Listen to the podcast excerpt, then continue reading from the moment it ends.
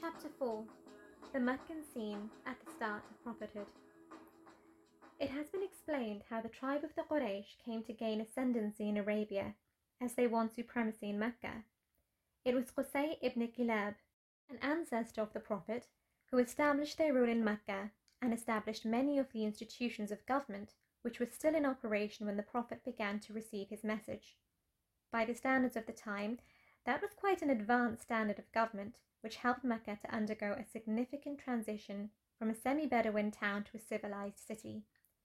The system of government provided for a balanced distribution of responsibilities and functions, as well as government by consensus, which is normally achieved after an open consultation.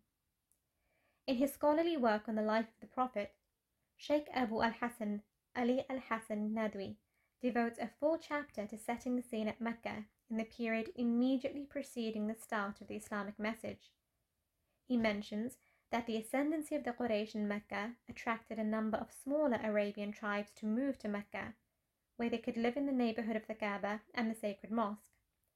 That led to a flourishing building industry and the expansion of Mecca in all directions. At first, the Meccans avoided building their houses in a square shape in order to keep them different from the Kaaba. Gradually, however, they relaxed that restriction but continued not to raise their buildings higher than the Kaaba. As mentioned earlier, the Quraysh organized two commercial trips every year to Syria in the summer and to the Yemen in the winter. These two trips provided the backbone of the city's economy.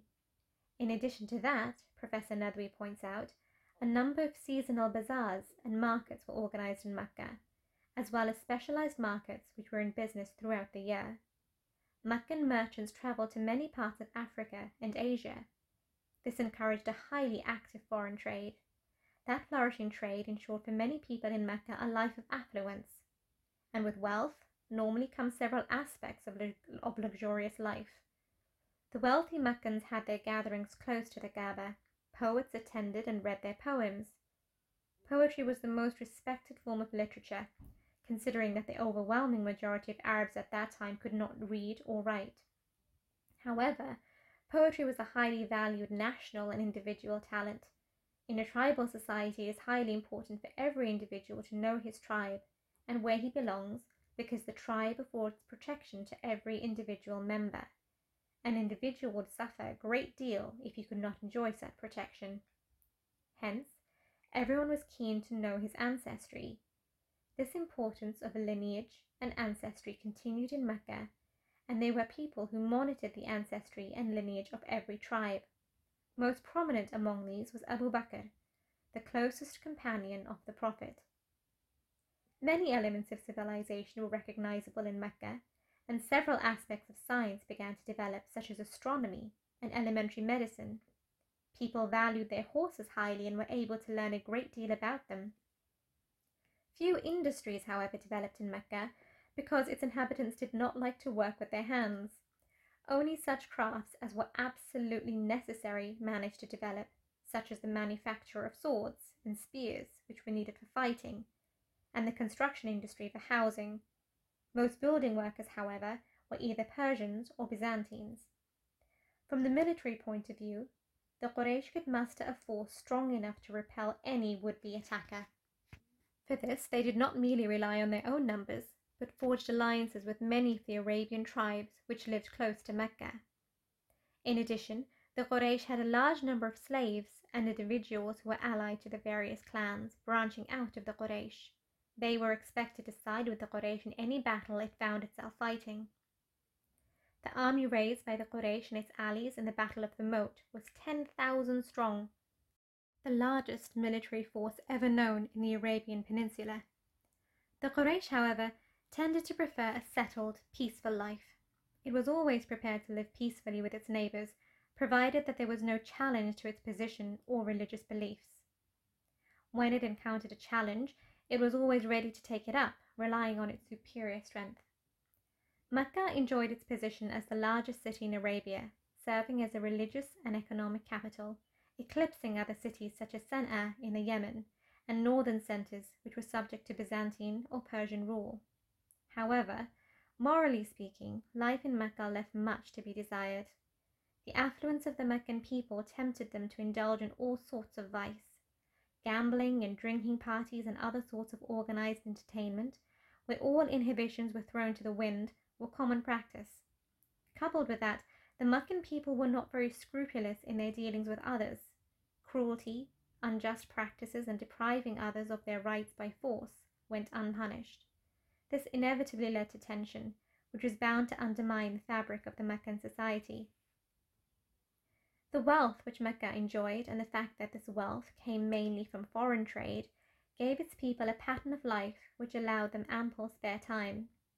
As mentioned above, few of the people of Mecca were engaged in any type of work other than trade, much of which was done through organizing trade caravans and missions on which only those who had valuable experience in the conduct of such trade travelled, together with an adequate number of assistants, porters, and camel drivers. Perhaps the largest trade caravan the Meccans dispatched was the one which the Muslims in Medina tried to intercept shortly after the Prophet had settled there. It was that attempted interception which led to the Battle of Badr, in which the Muslims achieved a great victory. That caravan consisted of something like 1,000 camel loads, while all in all only 300 people travelled on that mission. Many of the Meccan notables travelled on these caravans when they were young because such trips gave them a great deal of experience. When they had had enough, they entrusted the task to their children or some of their assistants who had distinguished themselves in business. An example of such able people acting for Meccan notables on their trade was Suhaib, who travelled on behalf of Abdullah ibn Jud'an, one of the wealthiest people in Mecca.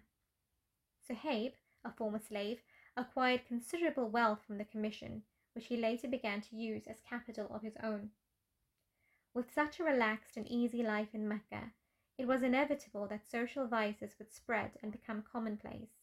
Much time was devoted to the pursuit of pleasure in different ways and forms. Religious concepts and moral values were at a low ebb. Deviation from the pure faith of Abraham and Ishmael started long before the birth of the Prophet. With time, that deviation ensured that the religious beliefs of the Arabs bore very little resemblance to the faith preached by the prophets. The Arabs borrowed idolatrous worship, worship from other nations and forgot all about their monotheistic faith taught to them by Ishmael and Abraham. Idols were everywhere and in every tribe. Certain idols were revered by all the Arabs, while others were considered as special gods for special tribes. Certain families had idols of their own, and sometimes when a person travelled, he took his idol with him to grant him its blessings. Although these idols were no more than inarticulate objects, the Arabs would worship them, offer sacrifice to them, consult them in their affairs, and assign to them a portion of their cattle and agricultural produce. They assigned certain tasks to certain idols. Some of them specialized in bringing rain or blowing wind, some in giving parents their offspring, curing illnesses, sparing the community from famine, or other social evils, and so on, in order to overcome the obvious fact that these idols were no more than objects of their own making. The Arabs allocated their idols a middle position between them and God. The idols acted as intermediaries, appealing to God on their behalf, so that he did not punish them severely for their sins. There were 360 idols in and around the Kaaba. Most prominent of all were Hubal, Al-Lat, and Al-Uzza, which were considered the chiefs of all Arabian idols. Hubal was made of red carnelian in the shape of a man. When the Quraysh gained supremacy in Mecca, Hubal was found to have one arm broken. The Quraysh replaced it with an arm of gold. It was the supreme idol according to the Meccans of the time. Al-Lat was in Taif, while Al-Uzza had a place of its own near Arafat. When the Arabs wanted to embark on any important venture, they went to the Kaaba and offered a certain man who drew lots an amount of money and a camel to draw lots with the assistance of Hubal. They would accept the outcome as final. If a crime was committed and they could not determine who the criminal was, they drew lots. If the result accused a certain person, he was believed to be the criminal, and there was no way he could then prove his innocence. One of their most absurd beliefs was their claim that God had married the jinn and begot angels as his daughters through that marriage. They therefore worshipped the angels, whom they considered God's daughters, and the jinn, whom they claimed to be related to God by marriage. The Meccans feared the jinn a great deal because they considered them to be evil spirits whose main object was to cause harm. They tried to spare themselves that harm by wearing charms and appealing to the masters of the jinn for protection. To them, madness and mental diseases were caused by the jinn, and each fortune teller had a jinni companion who gave him news from the world beyond. According to them, every poet had a jinni who inspired him with poetry. They further believed in all sorts of superstition. For example, that when a person was murdered, his spirit would be embodied in a certain type of bird, named Al-Hama, which flew round his grave, calling to people to give it a drink until his murder was avenged. Women were treated as far inferior to men. They were not allowed any share of inheritance, indeed, they were treated as part of the inheritance of the deceased. The heir disposed of the wife of the deceased as he pleased. He married her even without consulting her, if he so wished. Alternatively, he gave her in marriage to anyone he liked, without even asking her whether she wanted to marry or not. A man could marry any number of women, divorcing them at will and even placing them, at times, in a state of no marriage and no divorce. The birth of a girl was received with a feeling of gloom. A father considered the birth of a daughter to him as nothing less than outright disaster. This was because women did not fight in tribal wars and could not earn their living. Some of them would even hide away for a number of days because of their shame at begetting daughters. Young girls were buried alive by their parents because they were a financial burden. Indeed, such burial was occasionally agreed upon at the time the marriage contract was made. It is not surprising, therefore, that the pleasures of this world counted for everything with the Arabs at that time. They viewed death as bringing the absolute end of life. Resurrection was considered absolutely impossible, for anyone to suggest that people came back to life after death was interpreted as outright madness. And yet, the Arabs were not without virtue. They rated bravery, faithfulness, truthfulness, and hospitality very highly. These virtues, however, were not consolidated well enough to create a noble social order. Indeed, they were overshadowed by the petty concerns and the pursuit of pleasure which were characteristic of that society. The absurd religious beliefs led to confusion and innovations in different aspects of worship. It is known, for example, that pilgrimage to the Kaaba continued to be observed ever since Abraham made his declaration to mankind, on orders he received from God, that pilgrimage to the Kaaba was a duty incumbent on them all. Although other nations might have been totally oblivious to this duty, it continued to be observed in Arabia, despite the change that crept into their religious beliefs which made them polytheists after they had been believers in God's oneness. Nevertheless, the Quraysh introduced certain innovations in the duty of pilgrimage. Although we cannot determine the exact date those innovations were introduced, it must have been approximately half a century before the start of Quranic revelations.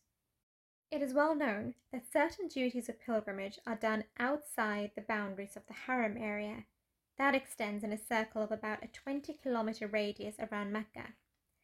Attendance at Arafat, which is the main duty of pilgrimage, is one of these, since Arafat lies outside the Haram.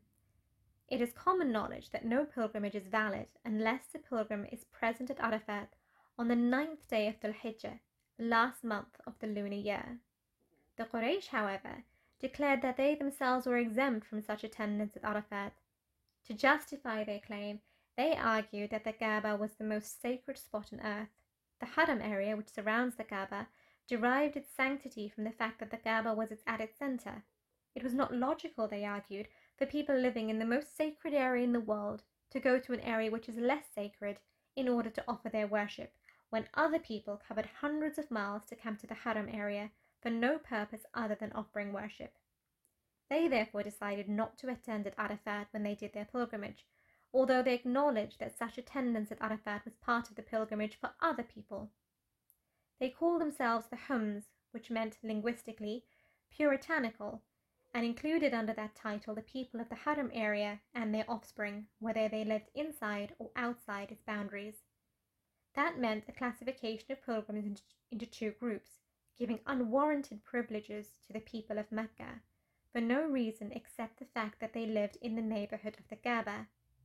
This is contrary to the very essence of divine faith as preached by Muhammad, Ishmael, and all prophets ending with Muhammad, peace be upon them all.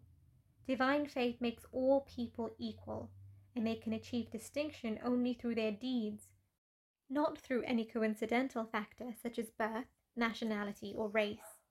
Usually, when the notion of a privileged class takes hold in a certain society, that class manages to add to its privileges as time passes. The Quraysh did exactly that, but imposed on themselves certain restrictions which might have been introduced by way of compensation for their unwanted privileges. They claimed that they were not allowed to produce cooking fat from milk or butter when they were in the state of consecration or ihram, nor were they allowed to enter any dwelling made of animal hair during their ihram. They were only allowed to stay in dwellings or tents made of animal hide.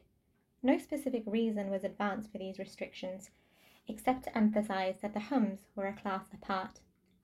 More stringent restrictions were imposed by the Quraysh on pilgrims from outside the Haram area. Pilgrims and other visitors to Mecca were not allowed to eat any food which they might have brought with them from outside the Haram area. They could only eat what they were given by the people of Mecca or what they bought in the sacred city. Moreover, they were not allowed to do their tawaf, meaning circling the Kaaba, when they arrived in Mecca unless they had garments made or bought in Mecca itself. If they could not find or buy any, they had to do their tawaf in the nude. Men could wear nothing, while women were allowed to have a single garment, provided that it was cut in several places in order to make their private parts visible. The idea of nakedness when practicing an act of worship in a sacred place seems extremely perverted. One wonders how the Quraysh could justify it and persuade the Arabs to accept it. One only has to remember that those people accepted that wooden figures and stone statues which they themselves made were their gods, to whom they prayed and from whom they sought help. Their justification for imposing nakedness on visitors to the Kaaba was that people were not allowed to do the tawaf in the clothes which they wore when they committed sins. Nobody was there to tell them that purification from sin applied to the individual, not his clothes. If a person from outside Mecca could not buy garments made in Mecca for his first tawaf, and he did not wish to do the tawaf in the nude, he was allowed to proceed with his tawaf in his ordinary clothes, provided that he took them off and threw them away as soon as he finished. Neither he nor anyone else could use those garments. These absurdities continued until the Prophet abrogated them. He sent one of his companions to declare their abrogation in the pilgrimage season of the ninth year of the Islamic calendar.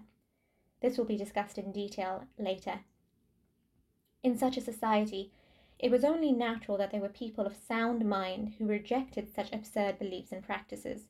It only takes a person to think rationally of what he is doing and what worship he is offering to know that idolatrous worship cannot be a satisfactory religion.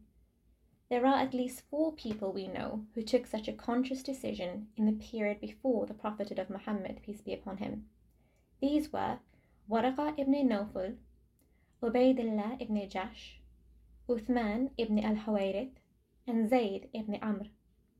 There were others here and there in Arabia, but little is known of them. These four were better known because they were Meccans. Moreover, they knew of each other's dissatisfaction with pagan worship it seems that they met during a festival which the Quraysh held annually as a celebration dedicated to one of their idols. The Quraysh offered sacrifice to that idol and organized dances and other rituals. Those four were very unhappy about what they saw of their people's practices. They said to one another, Let us be frank about it. Our people do not follow any proper religion. They have distorted the faith of Abraham, their father. What is the stone which neither hears nor sees, and we are here celebrating its festival with offerings and dances, it certainly cannot cause us any benefit or harm. When each of them was sure that the others were not happy with idolatrous worship either, they began to think what they should do to ensure that they followed a proper religion. They eventually decided to travel separately to meet priests and other scholars in the hope of learning the original version of the faith of Abraham. Waraqa ibn Nawfal soon adopted Christianity and studied the Bible thoroughly. He became a fully fledged Christian scholar. Ubaydullah ibn Jahsh could not make up his mind to follow Christianity or any other religion.